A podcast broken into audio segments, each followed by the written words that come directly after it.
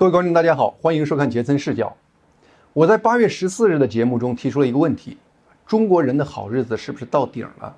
结果网上有些人呢，好像对这个说法有点看法。其实我用词已经非常保守了，我特意说是到顶了，而不是问中国人的好日子是不是到头了，因为到顶和到头是有明显区别的。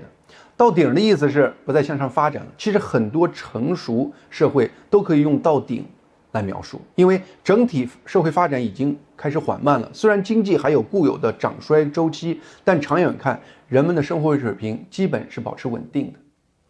但是呢，最近中国的内部各种情况变化真是太快了，以至于我现在不得不思考下一个问题：按中共现在这种折腾法，中国人目前的生活状态还能维持多久？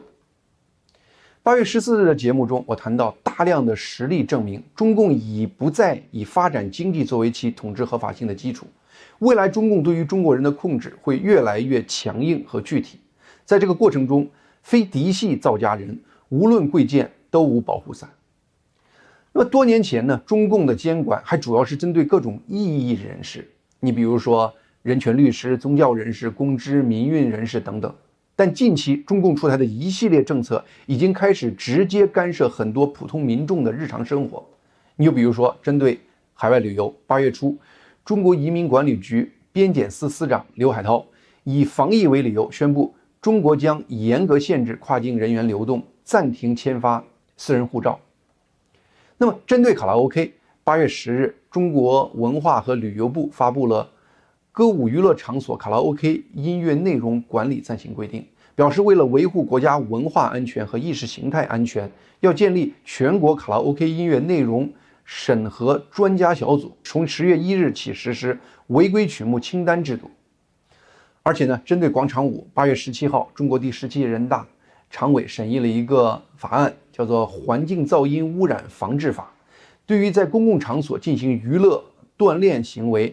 将限制活动的时间和地点，还有其他的严格控制学生课外补习班等各种最新的政策，这些其实都是在直接干预中国人的常规生活或娱乐。但是呢，有一个有趣的现象，我最近也接触了很多中国人，他们还都表示对于这些新的政策基本可以接受，因为对他们的生活影响不大。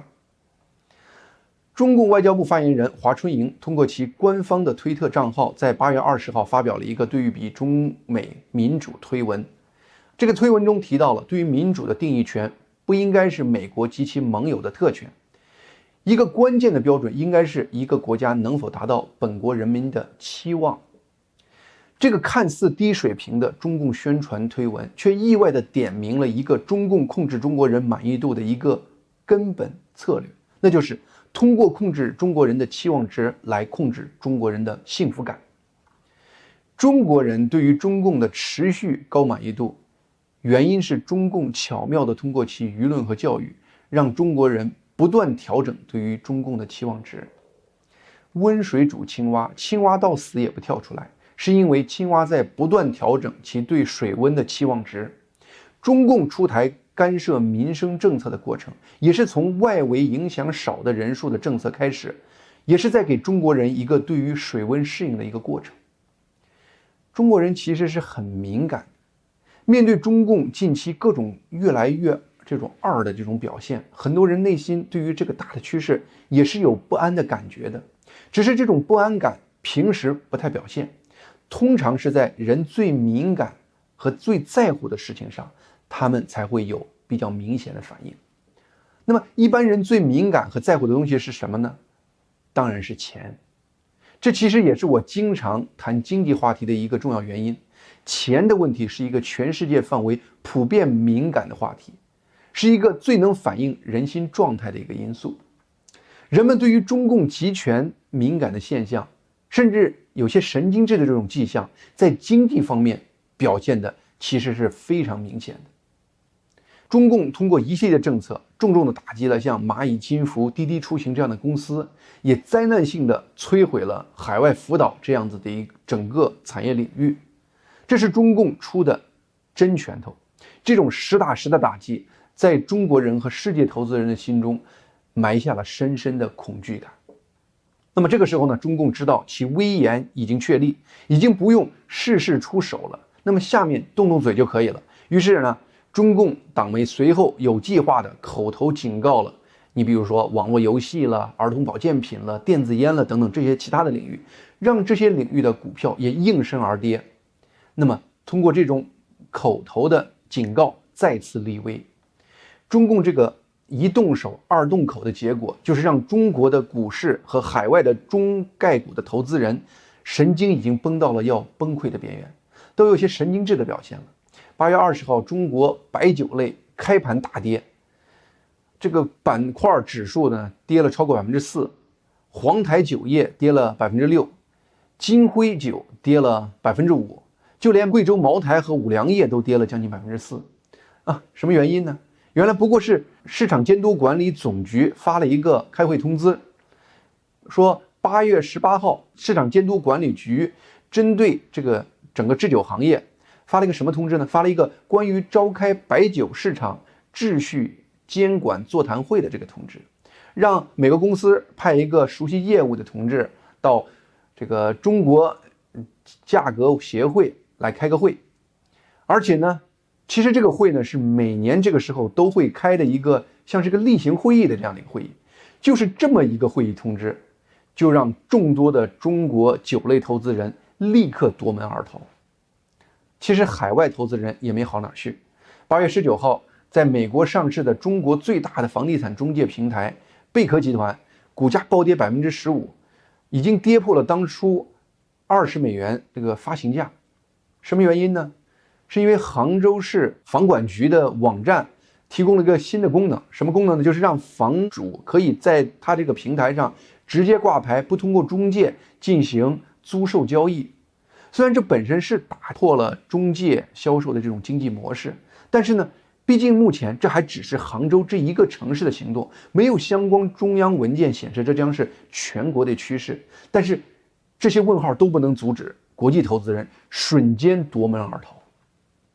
中共把海内外投资人折磨成精神病的这种状态，最近让中国很多公司的股票都跌得很惨。但是呢，八月十九号。一些非中国的奢侈品公司的股价也突然开始了崩盘现象，比如说意大利的奢侈品品牌普拉达在香港的股票暴跌超过百分之十四。随后，美国股市的法国的路易威登和英国的巴宝莉股票也分别暴跌超过百分之五。这些海外的奢侈品暴跌的原因却不是一般的原因，它和最近海内外普遍关注的一个热点。直接相关，那就是中共十七日再次提出的共同富裕这样的一个话题。我们知道，八月十七日，中共七个常委，习近平、李克强、汪洋、王沪宁、韩正等等，一同现身中央财经委的第十次会议。这次会议呢，有两个话题，一个是防范化解重大金融风险，做好金融稳定发展方面的工作；另一个是提出了所谓的共同富裕。问题，而这个共同富裕的话题，因为和很多人都息息相关，所以额外引发热议。那么最近很多人都在讨论这个话题，但是呢，讨论的比较乱，甚至有些危言耸听的观点。我觉得有必要把这方面的内容和观点梳理一下。我刚才谈到了国际奢侈品对于这个中共要共同富裕的说法，股票暴跌。你想想，十四亿中国人要共同富裕了，奢侈品的股价应该是暴涨呀，怎么反倒暴跌了呢？由此，很多人就分析说，说这表明呢，中共这个劫富济贫的这种方式将成为中共未来政策的新走向，而且呢，由此推出呢，中共均富必将导致均贫，那么国际奢侈品股价暴跌是对于未来中国经济。没有信心的这种表现，其实不是这样子的。我敢告诉你，中共绝对不会做劫富济贫的罗宾汉，这一点是非常肯定的。虽然中共很希望中国的广大贫苦民众相信他将会劫富济贫，你就跟这个为人民服务是最能让奴隶主名利双收的口号一样，劫富济贫是最能让强盗名利双收的口号。劫富的强盗有几个会真正把劫来的钱济贫的？具体实施共同富裕这个策略，中共这次用的这个词汇叫“三次分配”，这其实不是一个新的概念。中共的经济学家厉以宁的在将近三十年前就提出了这个概念，他是在一一九九四年他的一本书中提出这个词的。这个厉以宁是中国大陆经济界的泰斗级人物，呃，李克强、李元朝等等这些中共的高官都是厉宁的学生。中国的国有企业和集体企业进行了大规模的股份制改革的构思，就是他在八十年代初提出来的。而且呢，他这个人特别擅长。根据中共特色重新定义常规经济概念。你比如说，二零零二年，他提出了一个声称更适合中国的基尼系数的算法。通过他的算法，中国的基尼系数就从零点四五这个贫富分化比较严重的状态，大幅降到了零点三四这个贫富不那么悬殊的一个社会的一个数据，一下子从数据上解决了中国的贫富分化的严重的问题。当然，他的这个中共特色的这个基尼系数的算法在国际上是被驳斥的，因为按照他这个逻辑，嗯，印度、拉丁美洲等一系列国家都应该有自己的基尼系数的算法，那样一下子就把全世界的贫富分化的问题就从账面上给抹掉了。而这次他提出的这个三次分配的概念，同样也是非常牵强的。当然了，这三次分配呢，第一次分配是基于市场原则的财富分配，第二次是通过国家政策和税收的这种再分配，这都是呃老的常规大家接受的经济概念。而厉以宁提出的这种第三次分配，是以指个人或企业进行的捐赠或者公益事业。严格的说呢，厉以宁提出的这个第三次分配，从内涵到外延都是一个非常模糊的经济概念。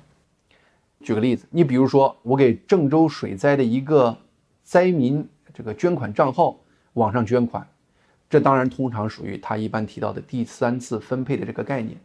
那我要是给我郑州遭灾的一个亲戚寄钱，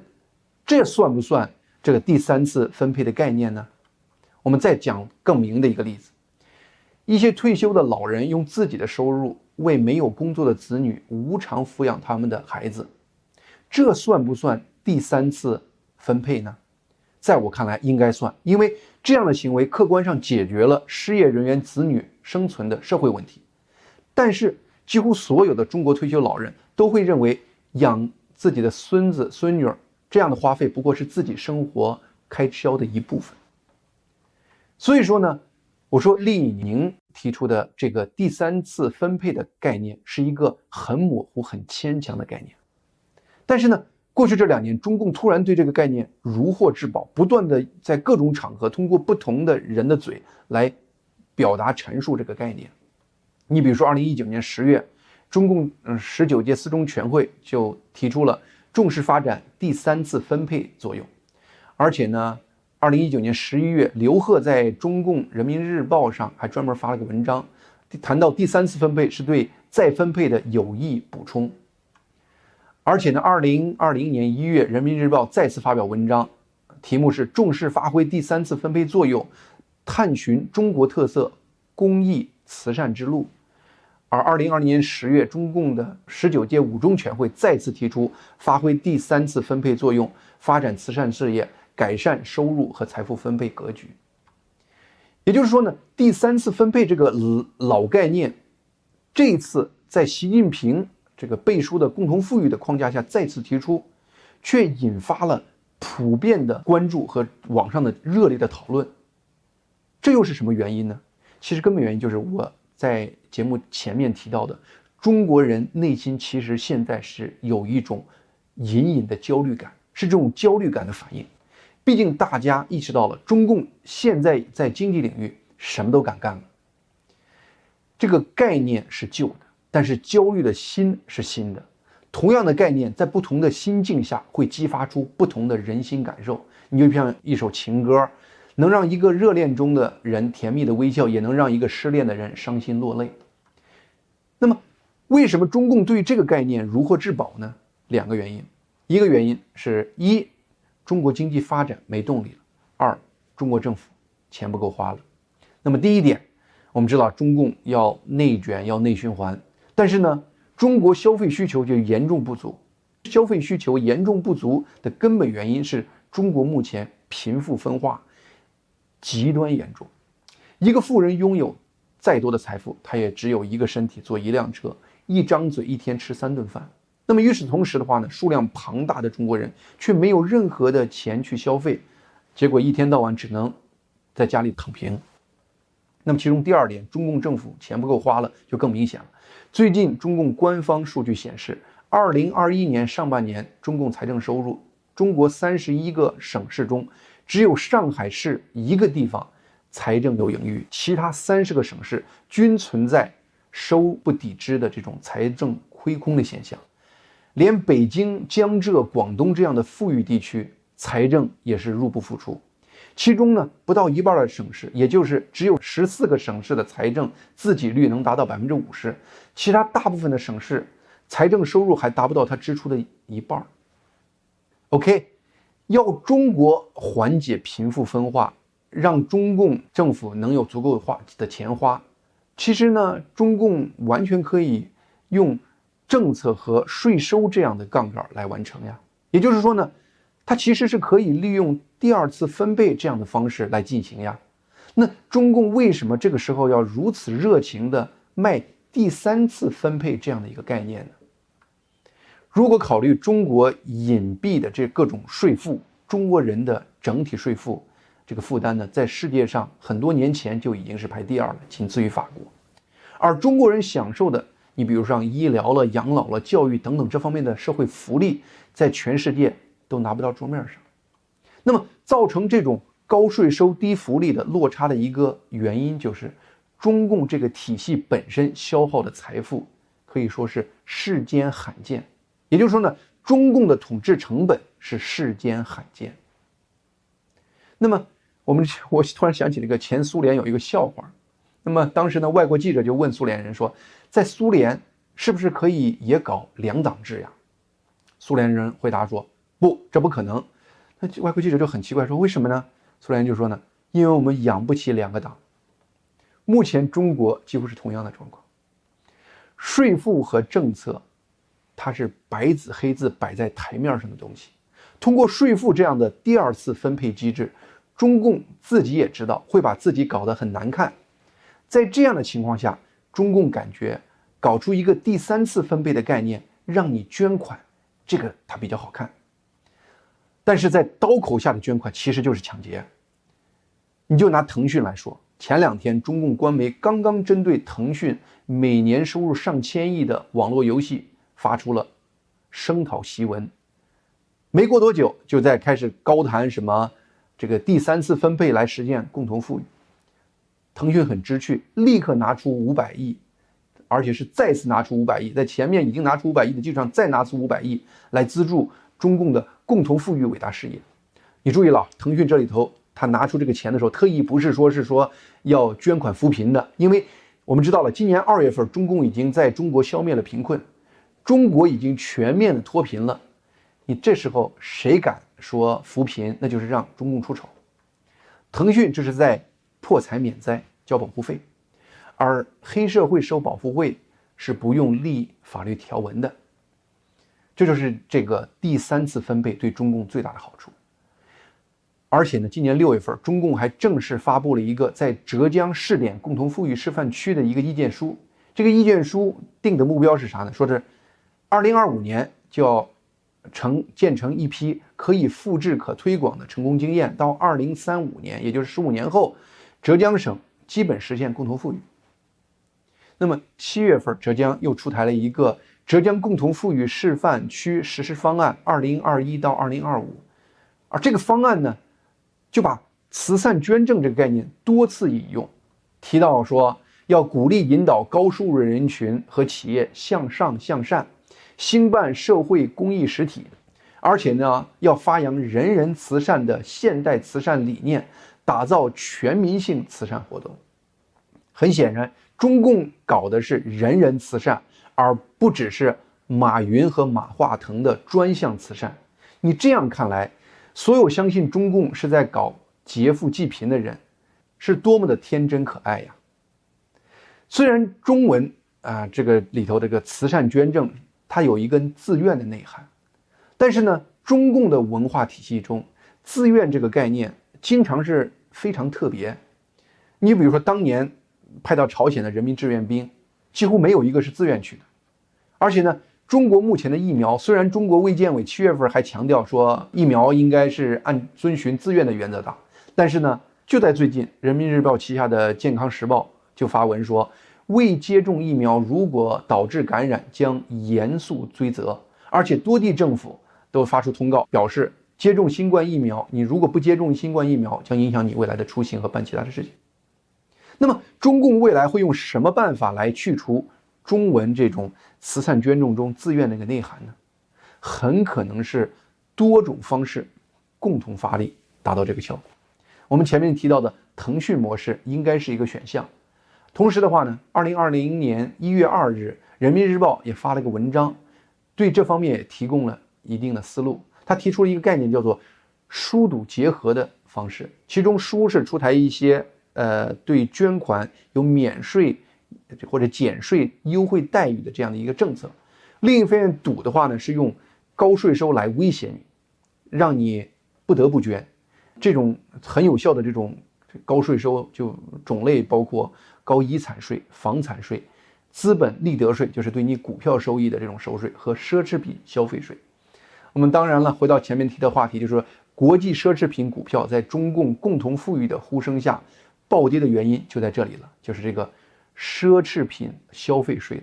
在未来地平线上冒出来的可能性。好，下面还有一些时间，我们来谈一谈中共和它西南边儿那个巴基斯坦和阿富汗这两个邻居之间的一些事情。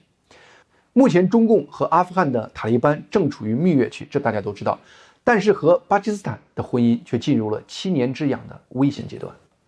现在呢，中共和巴基斯坦之间，嗯，用一个民间的话叫做“王八看绿豆，看对眼了”。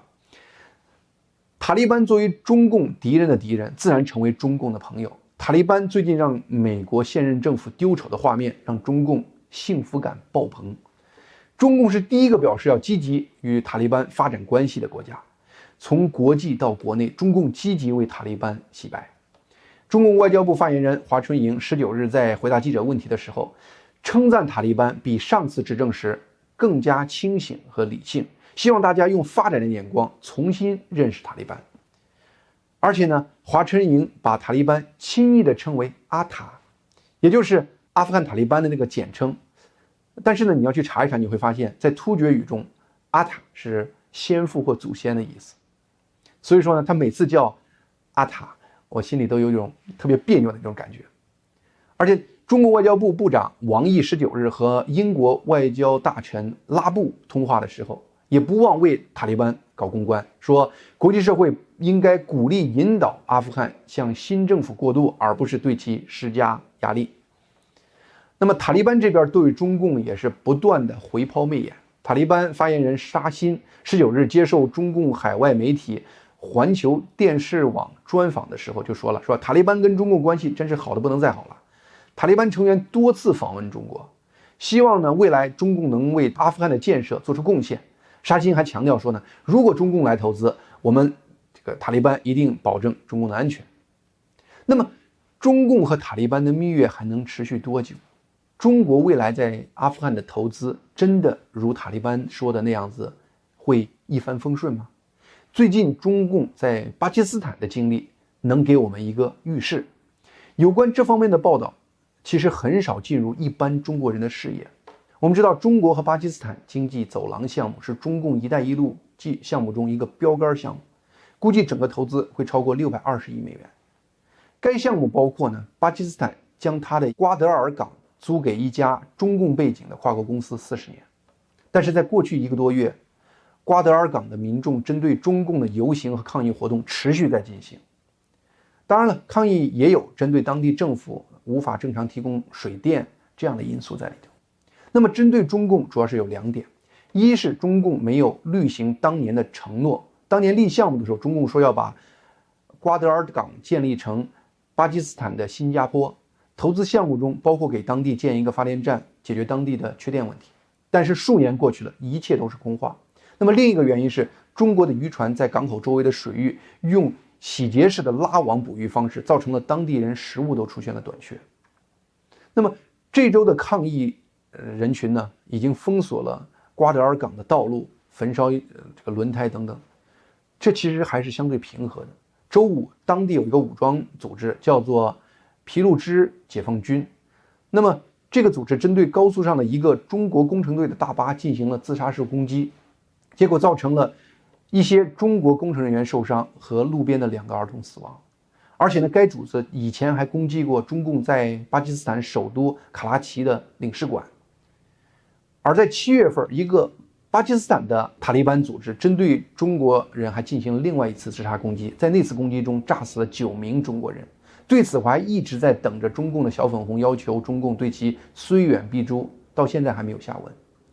当然了，与阿富汗相比，巴基斯坦还算是相对很稳定的一个国家。你要是看阿富汗。目前四分之三的公共支出一直是靠国际援助的。过去二十年，美国累计对阿富汗拨款近一千五百亿美元。目前，美国已经切断了塔利班从国际获得援助的资金渠道，因此呢，阿富汗社会经济状况几乎处于崩溃的边缘。同时呢，阿富汗境内各种反塔利班的势力目前也开始集结。而塔利班内部也有不同的派系，互相之间矛盾错综复杂。没有美国这个国际警察维护治安的阿富汗，眼看就会变成中共的一个烫手山芋。回避他，塔利班的阿富汗就会如东边的北朝鲜一样，用“我是流氓，我怕谁”的这种气场给你找麻烦。你要给他投资，人财两空，又是大概率事件。中共看着他亲爱的阿塔，真的心情如何？可能只有中共自己清楚。好，我们今天节目就到这里，谢谢您的观看，请您订阅这个频道，杰森视角。